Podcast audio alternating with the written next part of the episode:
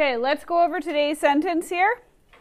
Our sentence is When I went there, she was a pious, warm, and tender hearted woman. Okay, for this sentence, uh, we did not have any prepositional phrases. So we move on to verbs. Our first verb is went. It is an action verb. Who or what went? I went. I is the subject. I went who or what? There's no answer to that question. It's not even a logical question, so we have no direct object. Our second verb is a linking verb, was. Who or what was? She was. She was what?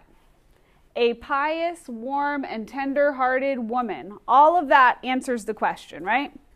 But the end of that list is a noun, woman. So we have a predicate nominative. We won't call pious, warm, and tender-hearted predicate adjectives. And the reason is when you have a predicate adjective, there's no noun after it. A predicate adjective defines the subject. So the noun that the predicate adjective goes with is the subject of the sentence.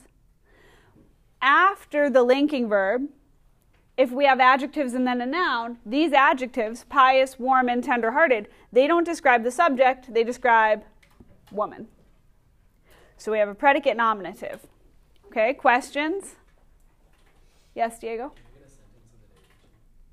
You can. Okay. Yep. So what if it was uh, when I went there, she was pious, warm, and tender-hearted?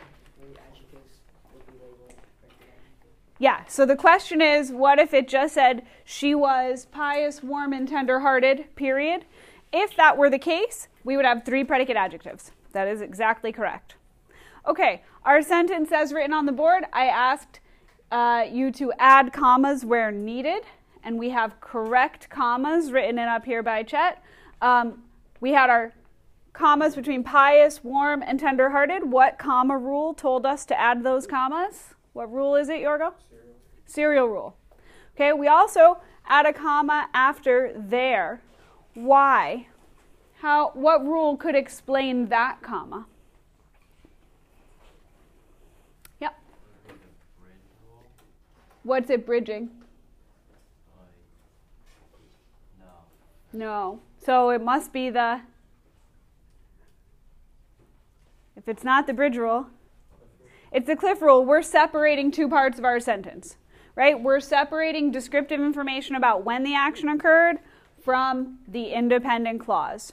This is a really common use of a comma is to separate descriptive information from the independent clause. Questions about today's sentence? Yep.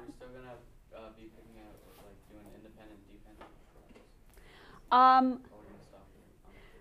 we are still going to do that, uh, although I didn't ask you that today. Today I was mostly worried about the commas.